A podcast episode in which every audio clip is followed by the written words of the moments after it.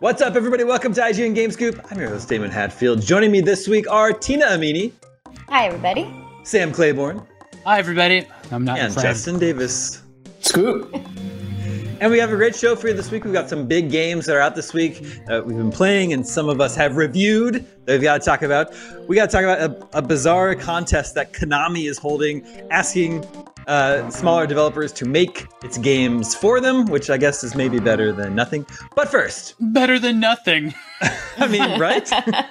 Low bar, low bar. Yeah, Would you rather have a new Gradius game made by an indie developer or no new Gradius game? that's our choice It's right true. now.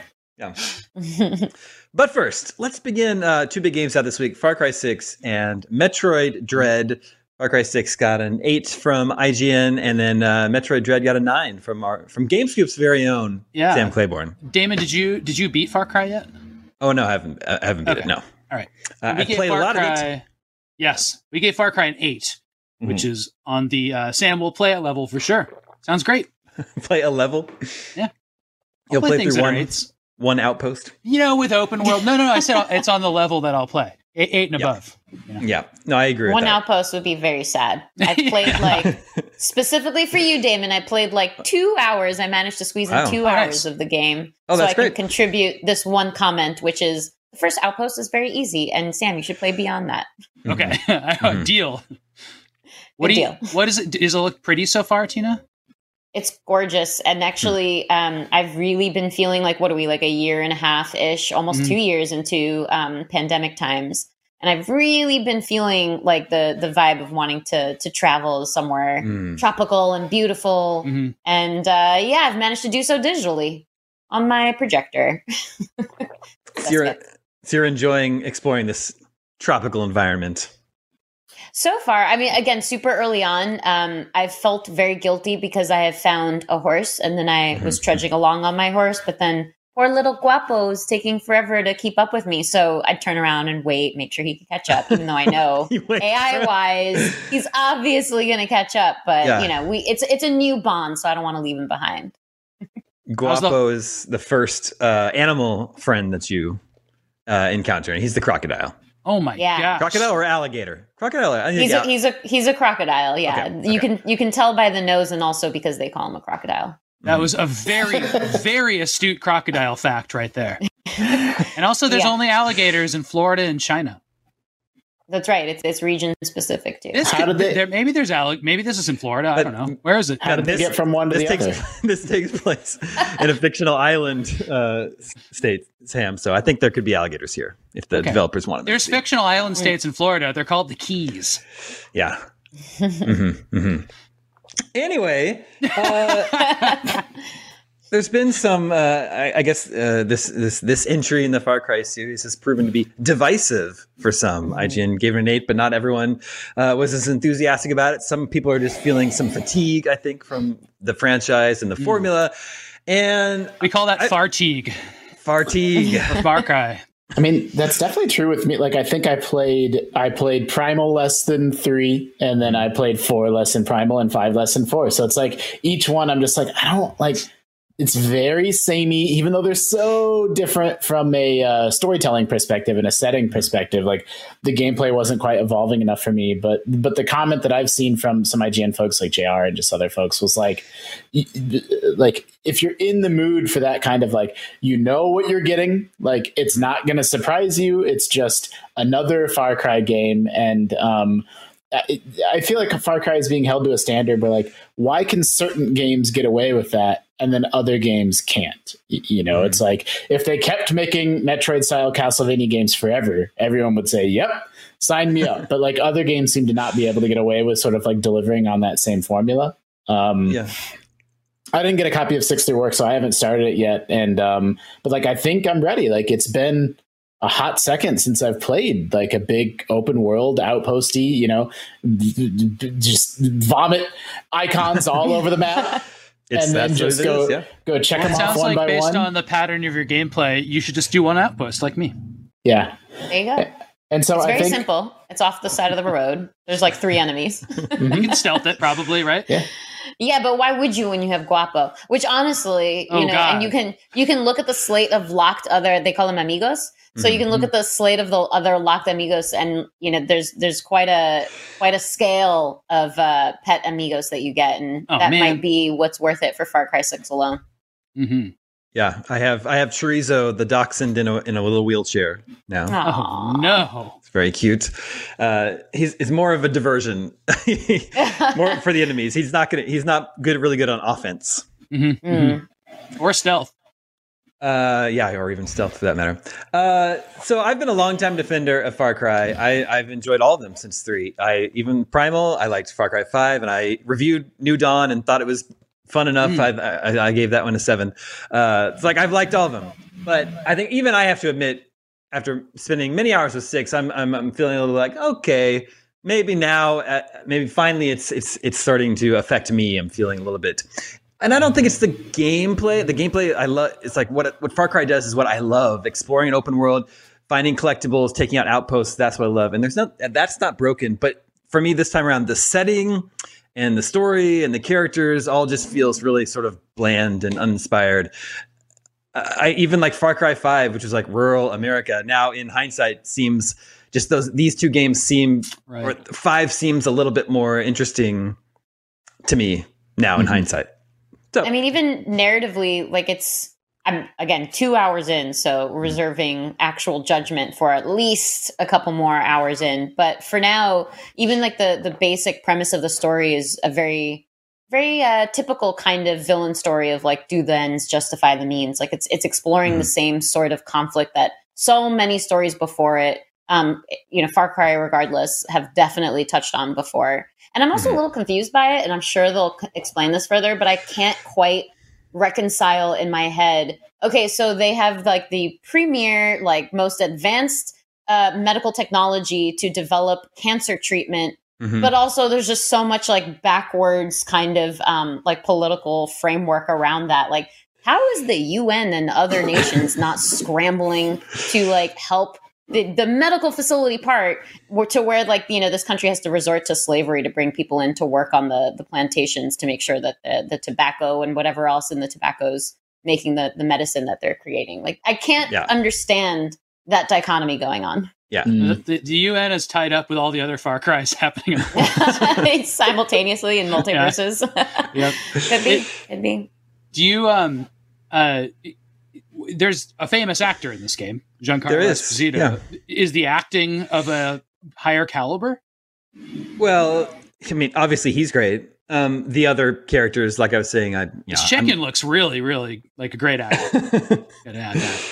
not super impressed with any of the characters I've met so far. And Giancarlo, like he's always great. You know, he's a little bit. Uh, it's everything is a little bit different flavor of uh, Gus Fring, right? Yeah, he's Yeah. typecast a bit. He kind of has a thing that he does. He does it really well, but it's you know I wouldn't say he is of an actor of like huge range these days that we get to see.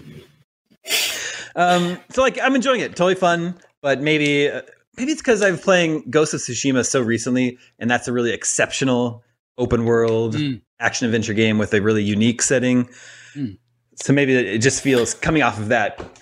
Far, Far Cry 6 feels more like a game that was much more common in the Xbox 360 and PS3 era that was a little bit more of a cookie cutter sort of mid-tier release that you'd see peppered, you know, all throughout the year.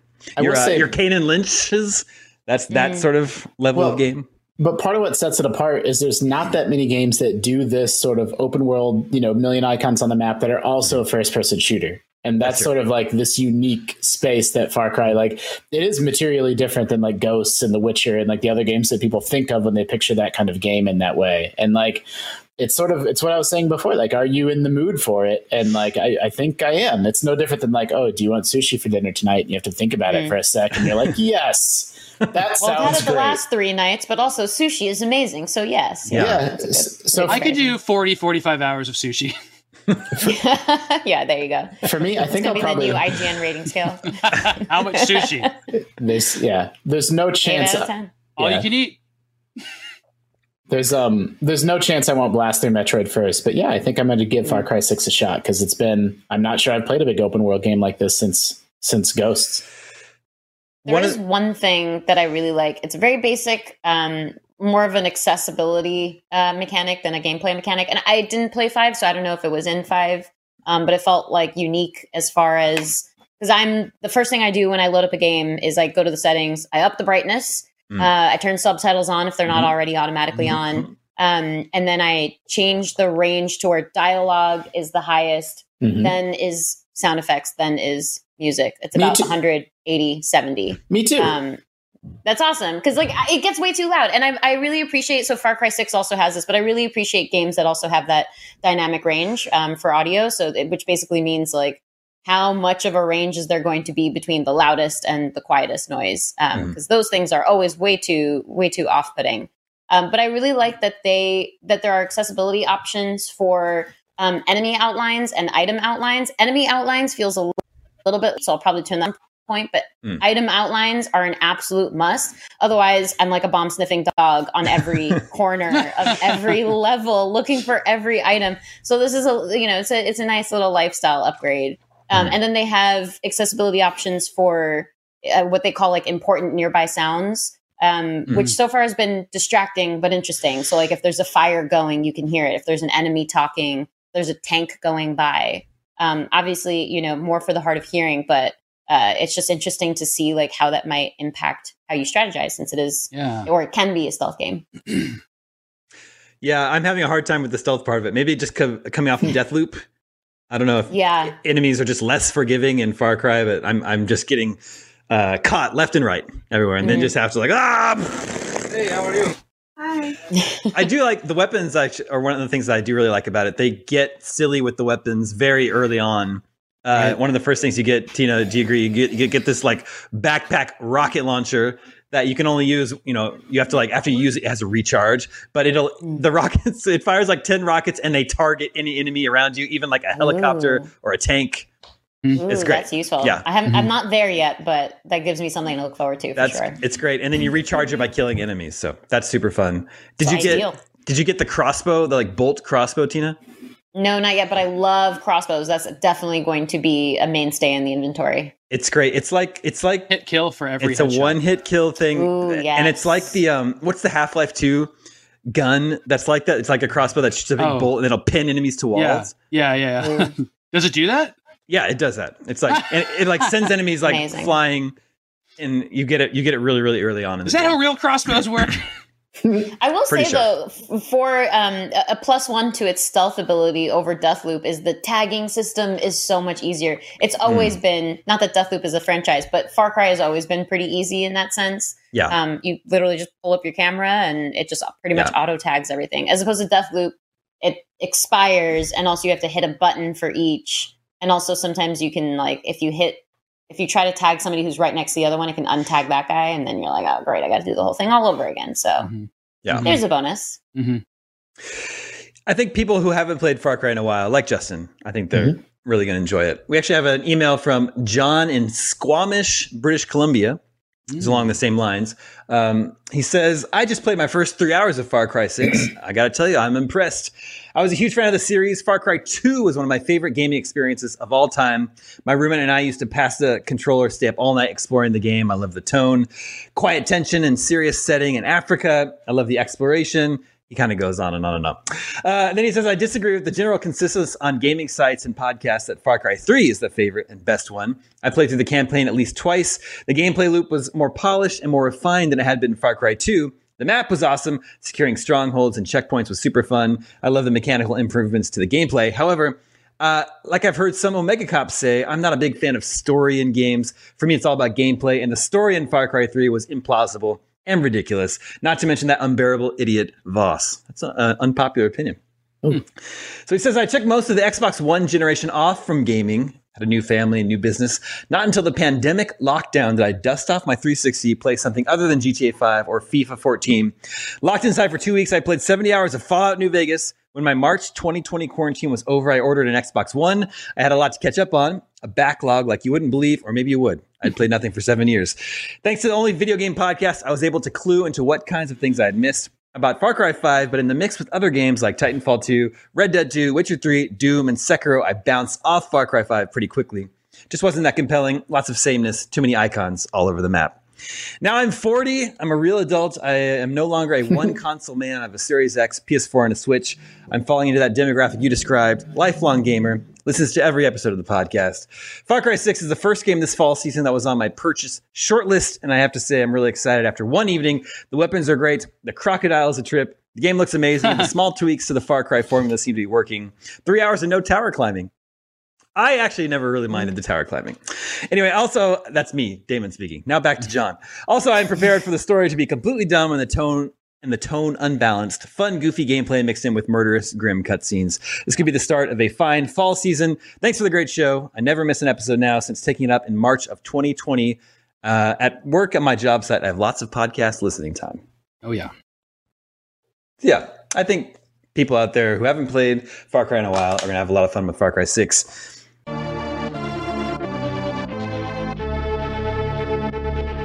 On the other end, this week, Metroid Dread is finally out, and Sam reviewed that, and Sam gave it a nine. Amazing, which is great to hear because leading up to the release, Sam was having a hard time getting excited for it. Yeah, part of the stuff that they showed leading into this game, I remember talking about this on GameScoop, where uh, I was like, "Yeah, they keep on showing these like robot, you know, pursuing battles." Mm-hmm. EMMI, uh, and EMMI, yeah. yeah, and I was like really worried, and I think Damon, you've brought this up before too uh, I think you actually said this. Are they like tyrants in Resident Evil? Are they like always hmm. chasing you? Because that would really change the feel of Metroid, right? But they're not. Those are just like um, contained stealth areas hmm. that you can go into and come out of just fine, and you can take care of them in each one of them eventually. It's cool. That's not even the game though. The game is just giant Metroid bosses that you need to be strong enough to beat and finding collectibles and new paths and ways to get to areas and solving, you know, what the next thing to do is. And it just really excels at that. It's just, it's, it feels like you, a Metroid game that I really wish we had in 2003. So that meant that we would have, you know, 10 more by now. Cause there's hmm. just been such a lull in getting these games. And it was great to get a remake of two, but having a new 2D Metroid, like I didn't really think that was going to happen unless there yeah. was some you know big change. And you know this is a this is a spanish team that worked on this game with uh with uh core nintendo people including uh, sakamoto who has been in the series you know since the start. Um feels great. Feels like a, a, a aaa nintendo game in in uh, 2d and like uh that's really cool. 2d gameplay. Mm-hmm. Well, I'm, I'm just I'm so excited to, to play it now that you uh, gave it such a high recommendation because you also reviewed Return of Samus, right? Yeah, yeah, and, and that game actually like it's the same funny, developer, the same developer. Yeah, if you if you uh, I kind of reviewed my review to think about like what I had quibbles with. One of the things was that playing on the 3DS, th- this game and that game both have like fighting game style combat in, in parts. Like hmm. your gun is very reduced in terms of being, um, you know, just something you can just spray and move on with. Like you usually have to counter attacks or slide or jump over things and dash. There's a dash and a double jump and stuff. A lot of the bosses require you to basically treat it like Smash Brothers.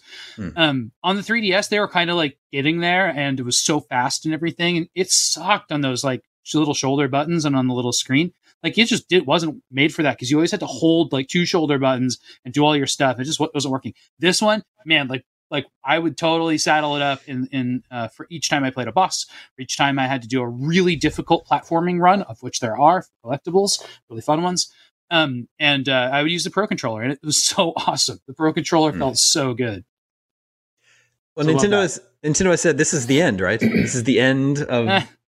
Man, it's so funny. They they uh, they they're saying it's the fifth game in the Metroid series. Mm-hmm. Uh, of the mainline series, and it's the end of a storyline, right? So, like, what does that mean? Well, I, I said in my review, it's crazier than you think.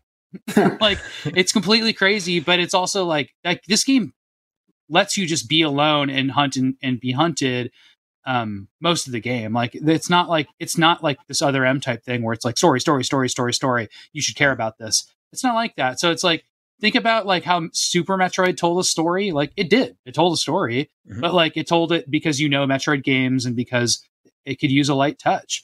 And yeah, there's some cool stuff in this game. I like how it takes place in like Chozo ruins and everything. That's like my favorite setting for Metroid. It connects Samus to like her past as like a little kid growing up with this alien race, which I think is a cool backstory. That's my favorite stuff about Prime and Zero Mission. That's what this game has the most of, and I think that's great.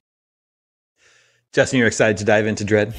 Dude, I'm so excited. Um, I was Super Metroid's your favorite game, right? Super Metroid is my favorite game, and if I'm being honest, I think I've talked about this on Scoop. Like I was c- kind of skeptical that Nintendo and Mercury Steam would pull it off. Um, it's not that impressed with Samus Returns. I like Samus Returns is a totally good, like very good video game, but it didn't feel like special or exceptional or like a big return to like thin. hmm exactly. And so um, seeing them sort of punch up into big AAA, like the Switch is Nintendo's home console, uh, you know, their only console now. Like I, I wasn't sure they could do it, and I'm so happy and so relieved to uh, to see that um, you know that they that they were able to get it done, and um, and that everyone's so impressed with the boss fights, and that everyone just like all the so fun. positive like just that Samus's movement is so fluid and interesting. Like the franchise doesn't seem to be have fallen into a trap of like they just have to repeat like play the hits over and over again. Like you know, Samus she moves very very differently and has a really different skill set than she does in you know Super and in Fusion and in Zero Mission. Um, and and even the franchise's willingness to you know this is 2.5D and they've done traditional 2D and traditional 3D like not very many long running franchises um, manage to strike that balance of presenting you a new remixed vision of what you liked and enjoyed 20 or 30 years ago. And well, actually, come to think of it, Zelda and Mario are two other games that have also done that really well. And maybe it's kind of non Nintendo studios. Like, I don't know, like a franchise like Halo feels kind of trapped to me in its past, whereas like Metroid um, doesn't. And I'm so excited to play. Yeah, it's crazy that you, that you mentioned that. To think of what Nintendo has done software wise on the Switch, at, you know, at, at- if not the best, one of the best Zelda games ever made. I think the best Mario platformer ever, the best Mario Kart, the best Metroid, maybe. Like I don't know, it's crazy. Yeah. It's really Well, and, firing on all cylinders. Metroid Prime's the best Metroid, and I'm Blood. excited. Like, and people like Super Metroid too.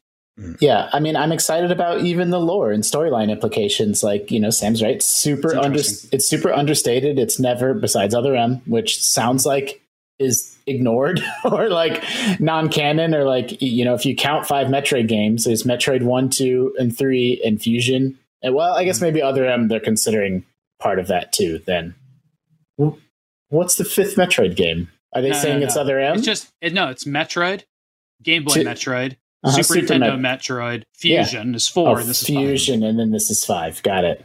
So, um, but they have sort of built up kind of interesting lore and an interesting sci-fi world, um, and these, uh, uh, you know, killer aliens. Um, and I'm interested to see where the storyline goes.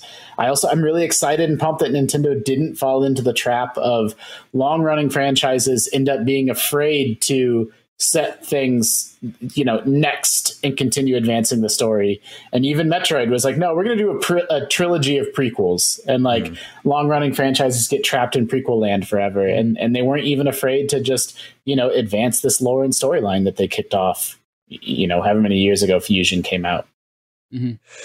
I'm pumped Tina, I know you just started Far Cry Six. Are you going to check out Metroid Dread?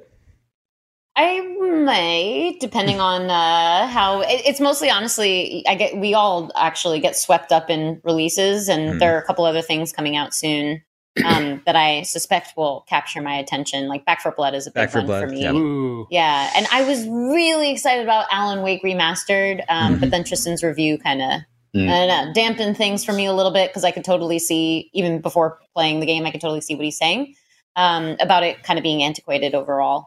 Mhm. Um, but you know, who knows? I was a big Alan Wake fan, and I actually never got to finish the main story because uh, there was a there was a bad set of circumstances and a lack of battery situation going on, and I couldn't backtrack well enough, so I was just a little bit stuck at a Mhm. point of time. Um, and I always wanted to revisit it. So depending on how all that goes, and all of our commitments to staying on top of new releases, Yeah. may or may not stick in there. I'm just uh, I'm not great at like perfectionism gameplay, and I don't know how much Metroid Dread um, follows in the path of its history. But if it's very particular, Mm. particularly with the boss fights, um, you know, I might. Yeah, that's what I suspected. So I might Yeah, fall off of it. you know what i'm actually kind of um like i'm kind of envious of of all, all the games that have like like the, the settings you were mentioning in far cry specifically i I think that's super important for games to have. Metroid is is interesting for Nintendo. There's they did not put in anything at the start but normal. So normal is is, is it's, it's a very difficult game. So you know, like there's nothing for you. There's not like you know Luigi's not going to pop in and beat the level for you. like it's, that's surprising for Nintendo. Like I think it's surprising. And It's yeah, yeah. and and you can't drop it into difficulty or anything. You you can unlock it harder difficulty, and I've started it Mhm. on that. Um, that just sounds insane to me. I, I mean, I'm just curious to what they what they ratcheted up because like everything is already takes like your entire stock of missiles to beat. And that's one of the criticisms I had is that like things things don't really ammo doesn't really matter in this game, even though that's like the main collectible in it. Like Mm. you need to wait for your quick time events and do those right.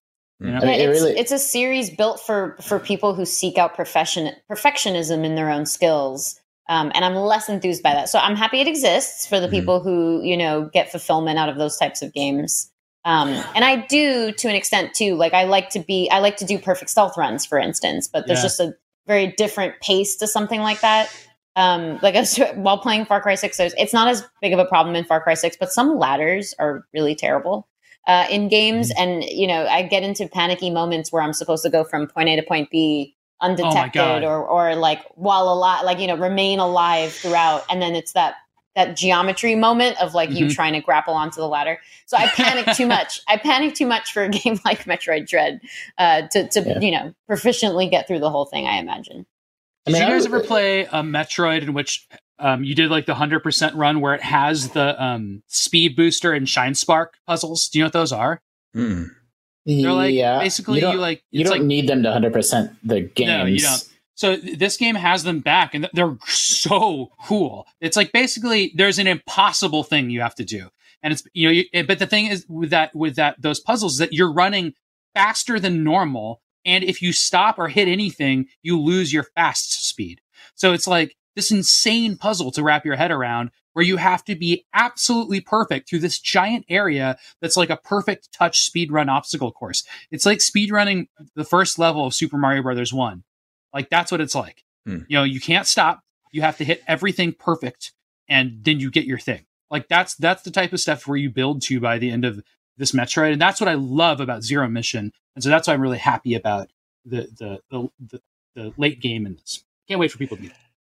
Yeah, I, I, I think the, the lack of accessibility options side, I mean, is really a reflection of who this game is for, right? Like Nintendo is so Yes. not afraid to be like, you want to skip this boss? You want to skip this whole level? Like, sure, go ahead. Games are for everybody. Like, we don't care, you know. But like, it, it, there, it's a signal for who this game's intended for. Like, y- you know, and um, and that that that. So they still don't want to sell Metroid games. Well, yeah, I don't know. Like I, I was saying recently, this seems to be a much bigger marketing push for this one than they usually do for any Metroid. So Yeah. maybe this one will be a success for them. Uh, well, you can use our strategy guide for it. I'll give you Yeah. that. I Cool. didn't have that. do you want to, sh- Sam? Do you want to show it arrived in the mail? Oh yeah, yeah. I got the um this just came. And I ordered this from Best Buy and it came today, so that's cool, but I got the special edition. And today you is know, this is Thursday, the out. day before the game. Oh yeah, out. sorry, yeah, yeah. It's, it's just like it's it's like that weird thing where sometimes you get a game early. it's and, big. Uh, I'm excited. There's nothing that special in this though. It's the, the steel book, art, art book, and art card. So you know what? It's staying in the box. I mean, you've already beaten the game, so Yeah. But now you'll never know if there's some hidden insert, some special hidden insert. Yeah, you got me in my head. Mm-hmm. Gotta buy two every time. Maybe I can carefully open it like a thief. Well, I'm excited to play Metroid Dread. Uh, there's too much to play. All of a sudden, I've got to. I, I have to figure out what my plan of attack is going to be because I do want to play more Far Cry. And then I was also enjoying uh, the uh, Castlevania Advance Collection. And Mhm. then it's also spooky season, and there's a bunch of like spooky games I would like to play, but Yeah, trying to keep on top of these new like games. Zookeeper. yeah, I'm at, Super spooky. I'm about 100 level 145 on Zookeeper. You can put like a magician's hat on a crocodile in that game. So spooky. Mhm. That's a type of Halloween. So that's a game that I'm angling to perfect, as Justin knows. I uh, Mhm. I may have hit level 200. Oh my Um, gosh. So yeah, Where's, when does it a, a end? few Fireworks. days ago. Does it ever It end? Does, it? and then it does, and then it says, well, they say that there's like more levels incoming because you can actually unlock more animals. So there, it's it's plotted out. There's a plan for more levels to come. So I'm I'm s Yeah. am sitting waiting for that to happen. But in the interim, I'm going back and make sure making sure I got gold stars in all the levels I didn't. That's the thing stars. too. Yeah. The uh, Mhm. the game doesn't stop. The game doesn't end. It stops. That's the difference. At level 200, it's just like there's no there's no more video game anymore. Yep. mhm, Like you're gonna unlock some animal at 270, but it doesn't exist yet. Yep. Exactly. It's a good I'm. I'm getting up. I'm getting up there. I think I'm at 170 something. Oh, man. Zoo- Zookeeper Zookeeper's on the game of the year shortlist. Nice. Nice. It gets harder towards the end. Like Oh, yeah. they just throw every Yeah. single Yeah. mechanic that they have at you. They, they It just is it, it is some bullshit. they just Yeah. introduced mud to me. Now there's mud oh I have to god. I hate Yeah, the mud. Mud is the worst. the worst. It's like what happened to my cherry bomb? It's stuck in the mud now somehow because that thing never ceases to grow. I hate the already mud. feel bad hate for the real zoos birds. that have mud. It's poor Yeah. animals. do. hmm Yeah, Except for the pigs, they like it. that's true. Uh, okay. So they tell me.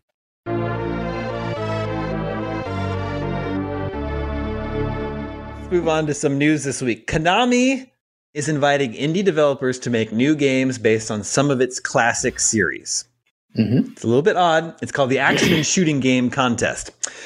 Uh, they can be remakes or sequels. They can pick out a single character or mechanic from a past game. They can even change or combine genres that might not have been in the originals. And this contest is running until January 2nd, 2022. It includes games from uh, Gradius, Star Soldier, that was a Konami series, Twin Bee, No. uh, Goemon, Nightmare, that's with a with a K, and others. There's a full list at this official official entry page, but the list is in Japanese. So I don't know. Our IGN's news article didn't mention like Contra or Castlevania, so it might hmm. not include those games. It might be I- I hear Metal Gear's up for grabs. well. There's that too. I, I- I think I think this is awesome. Like you know, we know like we we and gamers all over the world sort of make fun of Konami and how much they've fallen off, but the company makes pachinko machines. Like they're a big multi-million dollar company that has this whole other thing going on besides AAA games. And they they they didn't hide the fact that like no, we are pulling out of the AAA game business. That's not a business that we are going to be in as a company anymore. And so I actually really respect and like them saying, um, you know, indie developers, like, let's make a deal. Like, do you have a vision for a Goemon game? Like, we want to work with you to revive it and bring it back. Like, I, it's sad that Konami internally isn't doing it, but like, but I think it's great. Like, and I, it's great, and I actually respect them for sort of like opening the doors and saying, "Come on in, like, show us what you can do with these beloved properties." I don't know. I, I'd like to see an indie Twinbee game. Hundred percent. Indie Twin Bee. I think it's super cool. It- It's super weird. Um, Yeah. Not completely unprecedented. I mean, I guess for you know a, a former publisher or a publisher coming from former glory, perhaps. Um, Mhm. But it's it's unprecedented in that field. But you know, there's tons of game jams out there, and the idea is that you're tapping into a wide range of talent and like you know seeing what fits and even if certain things don't exactly work it's it's interesting inspiration. It's interesting to have it have been created um, and exposed to people and i think it you know spurs inspiration in other people hopefully. So and i especially like the idea that they're encouraging people to combine genres because that's something that like made borderlands a big hit before you know Mhm. this combo of rpg and shooter became a bit of a staple in the industry too so i think it's it's an opportunity for some really creative um, creative works from from some new voices and i think it's really cool that they're open-minded to that it's just like i i can't imagine like nintendo you know having that sort of perspective Yeah. so i really like that it bucks that trend that it's you know that there's not this singular focus on just um you know make, securing the ip and protecting the ip and and worrying Mhm. about those sorts of things it, it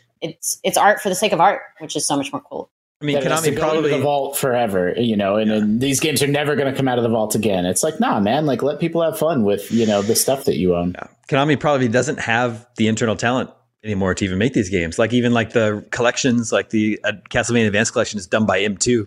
You know, they're all outsourced. Well, what also if they're with if they're Cas- reviewed badly you can just be like well we didn't make it yeah, Yeah. it's genius. and they have like I- Iga uh, making ca- fake Castlevania games that Bloodstained. are cool, but they're like you know they're they probably want a slice of that, right?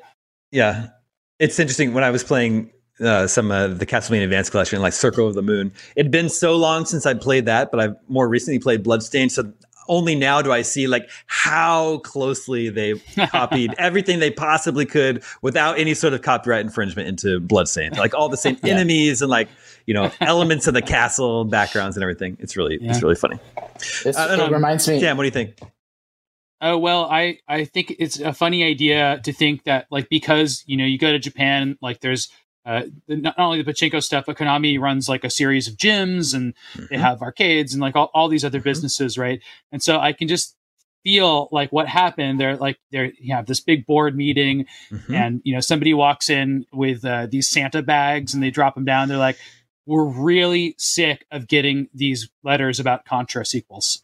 Can someone please do something about this?"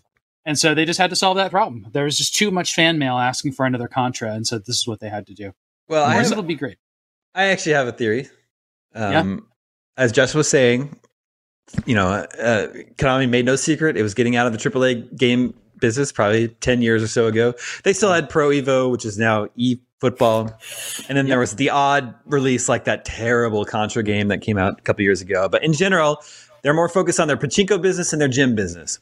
And then a pandemic happened, and I could see that those oh, sides of their business more, being yeah. heavily impacted, and they'll think, well, what else can we do? We've got this mm-hmm. legacy, uh, we've got video game properties. So now you've got this contest uh, finding indie developers to resurrect their their old titles, and there's also rumors that the its bigger titles, Konami is trying to revive new Castlevania, Metal Gear, and Silent Hill games as well. So mm-hmm. that's my theory. Yeah. I mean, the pandemic you know, forced them to get back into video games. Structuring it as a contest has the potential to be a little bit exploitive or maybe not so great. So we'll have to see how the details shake out there. But like, there's a history of like the Sonic Mania started as a Sonic fan game, right? And, yeah. and really? you know, that. and it's cool. Yeah, as an indie developer making their own Sonic game, and I feel like I have so much respect for Sega, where mm-hmm. you know, ninety nine percent of their game companies would have sent them a cease and desist then Sega instead called him up and was like, "Hey, like let's you know let's make a Sonic game." And so like hopefully this takes a little bit more of that that kind of approach of uh, you know embracing and doing right by these teams that uh, want to re- resurrect these dormant franchises. I feel like I could make a Gradius. I mean, come on. What about Rocket Knight? I've never played Rocket Knight. hopefully, we'll fun. get a new. Hopefully, we'll get a new Rocket Knight out of this. Yeah. Is that an armadillo or something? Uh, oh, he's a kangaroo. He's a little. He's got long ear. I can picture him. I think. Is he a, a possum? Is he a possum? What Ugh, is rocket? What is not. the rocket knight? rocket knight. Rocket knight's a total dog, isn't it? A puppy. Oh man, up. now I feel terrible. I don't just know what rocket I think. Knight is. I think all those all those animals from that mascot era had to be something kind of weird, right? He's definitely a mammal. Yeah. Uh, yeah, a he's a possum. A possum knight. Thank you. Is that because he has like a tail that he uses to swing around and stuff? He does have a gross looking Not tail. Like, to be confused right. with the TurboGrafx 16 mascot, Awesome Possum. well, I'm very confused by that. yeah, you know, possums really punch above their weight in pop culture for how like gross and unimportant that animal is in reality. They're all over the place in like comic books and stuff. I call the big one Bitey.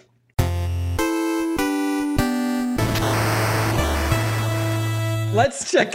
In. Let's check in with the listeners. hey, listeners. listeners, remember you can always reach us at the email address gamescoop at IGN.com, just like Glenn Kirby or Curbzilla in Barnsley, England did. And he says, I know it's the Scoop Crew's job to keep up with the latest games. Did you ever feel like you were losing touch with your favorite games? I've been thinking about the games I'd like to replay with the purpose of having a collection. Why have a collection if you don't revisit it? And how is that possible you're constantly snapping up the latest games? Because of this, I've decided to stop buying indie games until I've caught up with my back catalog and only get AAA games for birthdays, Christmas, etc. I wonder how the how the Scoop crew balances these two things and, and manages their back catalog. Mm. Remains to be seen. Remains to be seen. yeah, work in progress. I was actually reflecting on this recently because I noticed that my I was looking through my PS5 library, which allegedly includes my PS4 library, mm-hmm. um, and it does technically, but there are a lot of locked games. Yeah, so like half of them randomly are locked, and I, I haven't quite figured it out. I think it's because I had multiple PS4s, and maybe I have to sign out of them, and there's something to do with I don't know primary PS4, primary PS5, whatever. Uh, have not diagnosed the problem yet, but I was reflecting on okay, so now I'm locked out of some of my PS4 games on my PS5. But realistically, would I have gone back and played any of these anyway? And I want to think yes, because there are a lot of games that I really enjoyed, and I think it's interesting to revisit media in general. Like I'll watch a movie many years after watching it for the first time and I'll notice details I hadn't the first time around. Or, you know, my memory will have waned in that period. And so it's almost like watching it for the first time. Um, obviously, games are a much bigger commitment, but I used to mm. replay Portal 2 because it's one of my all time favorites fairly regularly, like maybe mm. every other year or so. You will have, it's enough time to have forgotten some of the puzzles. So that's actually a bit sure. of a challenge again. But mm. I just feel really guilty if I go to to play an old game. That's why I like when they remaster games like this GTA trilogy. I'm really excited about because it gives me the excuse that I need to play mm-hmm. something that's technically new and mm-hmm. topical that we mm-hmm. can talk about on Game Scoop at some. Point. That's what's important. Game Scoop. Yeah, exactly, exactly. Mm-hmm. So mm-hmm. I mean, I, I genuinely model a lot of my like gaming habits to make sure we're all up to date for the, for these for these episodes and keep people uh, in the know. Mm-hmm. So yeah, I always feel guilty if I revisit um, older titles, but that's very unique to us in our particular jobs. I yeah, feel we play new games and read old magazines. But so I agree. I, that's true. I agree. True. I feel the same way as Tina. I want to stay on top of stuff for the purposes of the show. However, I feel like it sort of resets every Thursday evening after we record this. So like Friday and over the weekend, maybe I can I feel better about going back to older stuff. But as the new episode approaches, so like a lot of like last night and today I was playing a lot of Far Cry. Like I gotta I gotta play enough so I can like, speak to it, that sort of thing. Mm-hmm. That's a good way to do it. Fraction off the week. Yeah. There's like Damon Hatfield Game Scoop host, and then there's Damon Hatfield normal guy. Mm-hmm. Yeah. Is there? That's true. now I've seen Damon outside of work before, and I feel like he's basically the same. It's the headphones. That's the weird I, thing. Just always wearing the headphones. Yeah. yeah. he always he also always greets us with What's up, everybody? Sam yeah. and Tina and Justin. Yep, yep. it's true. Um, I uh, I would if I if I have time to play back catalog quote unquote games, they're never mm-hmm. ones from like this recent generation. I feel like they're like a game like Rocket Knight we were just talking about. We're like, well, I'm yeah. always sourcing old game cartridges and I'm always trying to find old stuff to play. And there's things that people have told me about over the years that are like their favorite games. I'm like, I want to try those. And those might go back really far. And those are usually smaller games but there's like totally you know that that's where i would land if i if i did and uh, i do the same practice that tina was just referring to where i look at all of the games i have in like my digital platforms or my old shelves and stuff and like there's mm-hmm. there's very little likelihood i'll want to go back in those but sometimes i see something that catches my eye and i'm like I really wish I could replay that. It, it, just had such a good feel when I played it the first time, and I would love to play it again. Metroid Prime is one of those right now. I really want to play Metroid Prime. That's all I want to do and um, just, that's just a really bad idea for me to do that right now. Do you have a convenient way to play that? Yeah, well, I have the Metroid Prime trilogy, um, which was released for the Wii. Right. Mm, which have like I. Oh. You don't have those hooked up, right? Like you'd have to hook no. up the little I, sensor and get your yeah, wand Wii, and nunchuck I hooked out. up the Wii U with the Wii sensor bar and play it that yeah. way, I suppose. Yeah. I mean, like my favorite games of all time, you know, Super Metroid, Symphony of the Night, Monkey Ball, Advance Wars. Like I haven't played them in years, years and years and years, with the exception of Super Metroid. Like that's the only well, one. Monkey like, Ball, dude, you're playing it right well, now. Probably yeah, played yeah, it 15 like, minutes ago. I'm, I was We're watching you play it right now. Yeah, when, when the is that why you're tilting they, your head like this? When when the camera was on Damon, I was sneaking in a quick a quick level. Um, no, but prior to the re-release, right? Like that game was trapped on the GameCube, and I probably hadn't played it in a decade. Um, I don't, I don't have any hangups about that. Um, part of me knows that that you know, like if I dig out Symphony of the Night, like maybe it's not going to feel as special or incredible as it felt, you know, in my memories. And so I'm, I'm fine. Yeah, I probably will. I'm fine to have those games live in my memories. Um, I'm also not precious about like if I want to replay them, like okay, like what modern way can I download them and play them? But um, you know, I don't know. Like I still have a fondness and appreciation for those games, and they live on in my mind. That's why these remakes or, or re-releases are great. Yeah, it's free pass to play is. something old. Haven't played yeah. Monkey Ball since GameCube.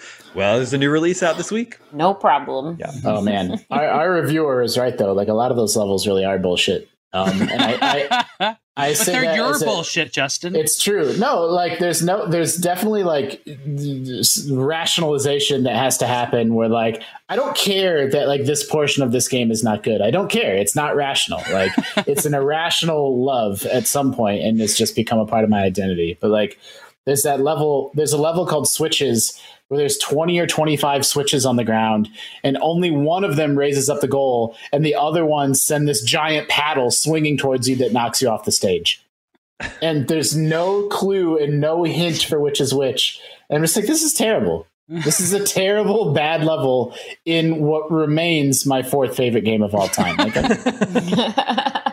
whatever, it's fine. Just don't worry about that stuff so much. What are what are two and three? Um, so it's Super Metroid, Mm-hmm. Symphony of the Night, Right. Super Mario 64, Okay. and then and then you get Advance Wars and Monkey Ball are my top five. Oh my There's some gosh. bullshit in all those games. So you're Advance Wars Yeah. is coming back too, so we'll be able I to know. replay like, that one. that was why at E3 everyone's like, check in on Justin. Is he okay? it, was, it was a big one for me, me and only me. Uh, okay, one more email this week from Randall. He says this is a question mainly for Justin, because I remember he Oh. mentioned a while back he plays Gloomhaven. Yeah. The digital version of the board game is about to have its full release with the campaign board story mode, and I was wondering what his thoughts are on the game and if he is playing it. Mm, yeah, I, I really, I just wrote a big thing. I've been running a newsletter about tabletop games and board games just for fun outside of work because I don't get a chance to write as much for work anymore. And it's crazy that this letter came in because I just wrote a whole big thing on how I don't like digital adaptations of board games. Um, the physicality of the components and the game feel uh, has such an impact on how much fun you have with the game. Um, there's a really fun board game called Cartographers where uh, you, you're basically making a map as a, of a fantasy land as you play. And when you play the board game, you know you're drawing it in. You're drawing little trees and drawing little houses. And I bought the game on my iPad, and like it's so much less fun to just like you know just to plop down the things on your iPad where you're not actually sketching it out with a pencil or with markers or whatever. Um, I do have Gloomhaven on Steam, and and, and here's the thing about Gloomhaven is that's a very uh, fiddly game. Um, it's the most beloved board game of all time. It's number one on Board Game Geek. Geek. I think its ranking is well deserved. Like it deserves the praise, but um, there's a lot of upkeep and things Right. to keep track of. And when you cast spells in that game, sometimes it creates an element like, oh, now there's wind in the room or fire in the room or whatever. And then that element can be spent to like amplify a magic spell. But in the tabletop game, I don't think I've ever once remembered. It's always three turns later, and I'm like, oh shit, there's supposed to be like a fire element in the room right now. And I don't ever remember to run that Yeah. part of the game. Mhm. And so digital board games definitely have to strike a balance between um, between how much is it just the the you know there's a game called Tabletop Simulator that doesn't automate anything. It's just here is the board game but in digital form and then you still have to run everything and flip over all the cards and do it all yourself. Versus at the extreme other end of the spectrum, um, Gloomhaven Digital is it's a it's just a video game. Like it automates everything, every element of the game. Like it feels like Final Fantasy Tactics. Like you Mm. know, it doesn't feel like a board game at all. Mm. Um, and so it's um, I don't know. I'm not really building up to too much of a point here, except that I I, I kind of reject and don't like digital versions of board games. Um, if you are going to make one, you should probably do it the way Gloomhaven does it, and just swing the pendulum all the way into like, nah, like we just made, we just turned it into a full on video game, um, and then it just feels like a tactics, like a hex based tactics game. That's that's it's better really, for really learning good. it. It's a cool tool. Yeah, and you know, and there's a pandemic where everyone's been socially isolated, and you Mhm. know, digital board games have been a lifeline for them, and they've been an economic lifeline for the creators of these games. That uh, that the whole industry didn't collapse in on itself. So, you know, uh, none of that's lost on me. But for me personally, it's not. It's not for me. It's Well, I didn't realize we were going to do uh, what you've been bored in, but I have one too. So toss to me after. Well, Randall. yeah, no, let- let's. Randall also had a, a Oh. broader question. What does the panel think of board games getting digital versions? And do you have a favorite Hmm. one?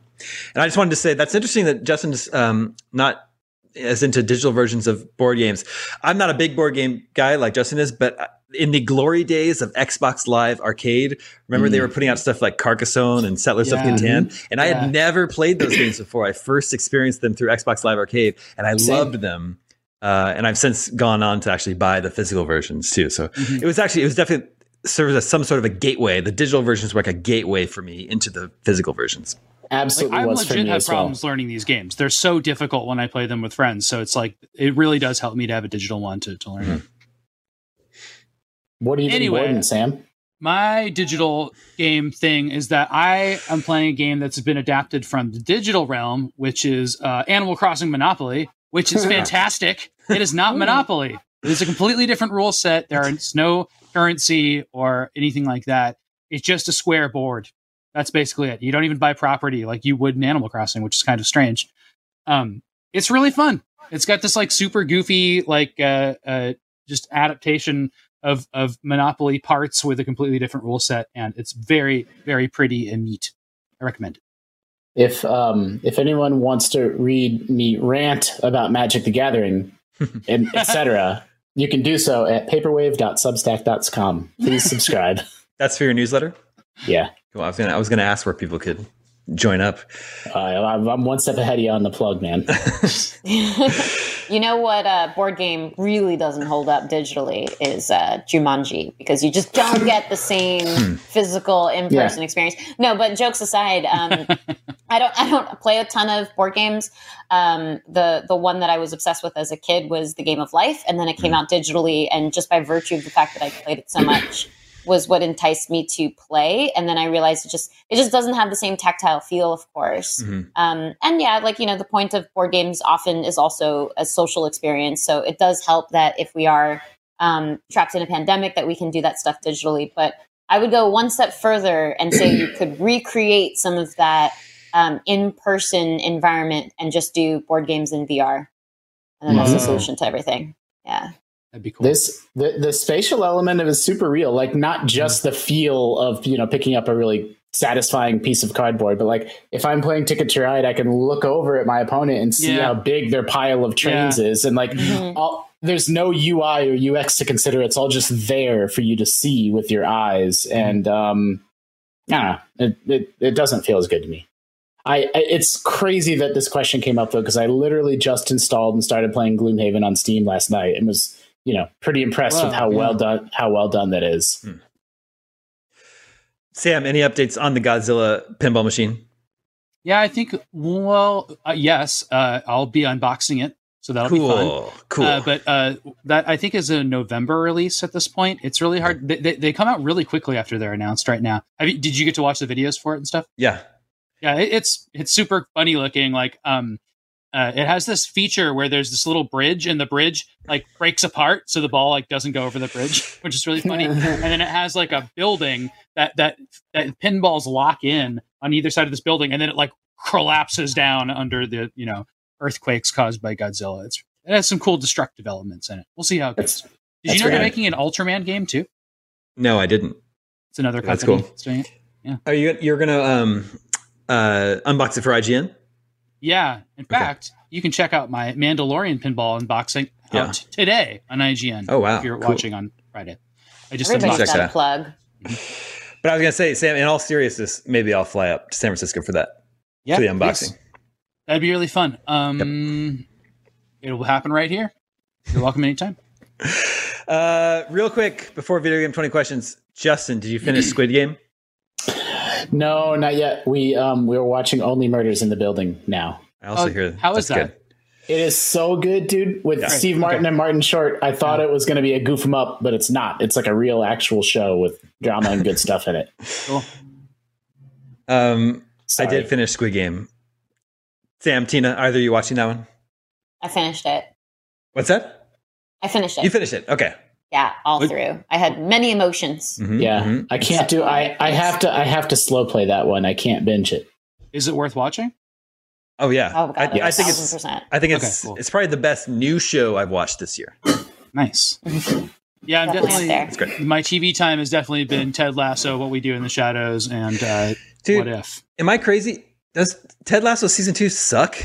No, it's so good. Oh, man, it's like Oh. so overly sentimental, and they're not. They're they're focusing on all the unimportant stuff, and like I actually want to see what, What? Ted, Ted's doing with the soccer, the football team, and like Santa Oh, so Claus. now you're exists. now you're a soccer guy. Man, no, it's like so sappy and uh, it, it leaned too far into the sentimental, Hmm. cheesy stuff. I mean, it, but it was maybe it's just that me. in season one, and now it's more like you know, season one was very sappy in a different way, yeah, uh, more positive way, and that's why the the argument from a lot of people has been, oh, I watch this show because it's positive and it makes me feel good. It's like a Mhm. palate cleanser to all the other garbage out there. yeah, Um, and so season two took a very different direction, and I think people weren't expecting that. And that Mhm. has something to that has something to do with like the nature of TV shows in general. Like when you subvert some expectations, and you know inherently that's going to create some some conflict with your Sure. viewership. sure. Hmm. I don't think it I, goes. I gotta say, I don't love season what are we three on uh, what we do in the shadows. I don't love it as much as Same. season one and two. It's it's been pretty disappointing. My wife Mm. Kim made the, uh, uh, the correct ob- observation. They're like it went so much um, more crass. Like every joke is like a pervy sex joke now, Hmm. which is like isn't like doesn't make bother me. It's just like it used well, to be a that's why little they bit became more. vampires to drink blood and fuck forever. Yeah. I'm still enjoying it though. yeah. Yeah, Yeah. I've, I've actually rewatched the first two episodes twice now because uh, friends have wanted to watch it, and um, I the the rewatches of those episodes have been fantastic. But every time I watch a new one, it's not grabbing me as much. But man, I've watched those first two seasons probably three times. Also, Mhm. it's kind of a rewatchy show in, in terms of like the volume of jokes in it. Yeah. So there's that. But if it doesn't hook me for the rest of the season, I'm probably not going to be that obsessed. I was going to say too for Ted Lasso, one of the things that that I think it has that um it, it, the perspective I have on it is it has the amount of sappiness that The Office has, which was a little off-putting for me sometimes. Um, sometimes I was like, oh, do I want to take these characters this seriously? Um, but I love The Office. Like, I really like it. So that's where I'm at with the show right now, and I, I'm hoping it's going to Mm. ride that out. The one thing about Ted Lasso, not to belabor this entire part of the conversation on on Game Scoop, um, but uh, the one thing about Ted Lasso that I really can't stand is like Ted's dialogue. They're going way too ham with it. Like I get it, he says things in cute ways, and sometimes it's very clever, and then other times he's talking about I forget the line, but it's like finger toes, hand toes, hand finger, feet fingers, whatever that thing was. And it was just Yeah. like, that was completely unnecessary. No human being talks like that. I get that he's covering up for his anxiety. And so a certain amount of that fits, and then a certain amount of it is, is like way overwritten, in my opinion. Yeah, It's hard enough to understand the British accents when it starts getting really fast in that show. It is it is hard to follow, and then him as a character, it's phony now. It, it's like he goes out of his way not to use normal language, and it fits sometimes, and then other times it's just so so so overwrought, and it's like, all right, that's a little too try hard for me. The episode just about Coach, I hated. I, I agree. I was like, what is Mm. this episode? Why did they think we wanted to watch a whole episode about this dude? No way. It's bad. Season Too two is not, not working for me.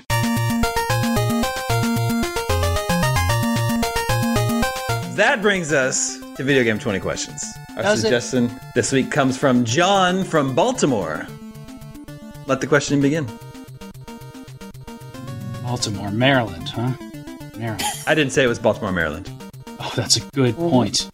Great point. Baltimore, Good Texas. Baltimore, Baltimore, Oregon. Um, Is this an open world game? Ish.